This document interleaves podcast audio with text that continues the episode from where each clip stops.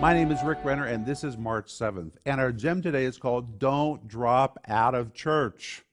And our scripture is Hebrews 10, verse 25, where the Bible says, Not forsaking the assembling of ourselves together as the manner of some is. Some people are in the habit of not going to church. Why do people stop going to church? Well, the answer is in this verse in the word forsaking, which in Greek is a very long Greek word. It's the Greek word ek, which means out, the word kata, which means down, the word lepo, which means behind. Compound the three words together.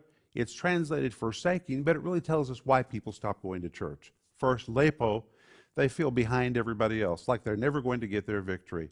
Kata, because of that, they feel very down emotionally. In fact, they're so down they just give up, they give out. That's the word ek.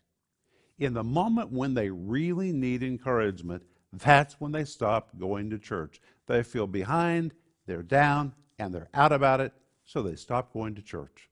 Don't let that be you. When you feel weak, that's when you need to go to church.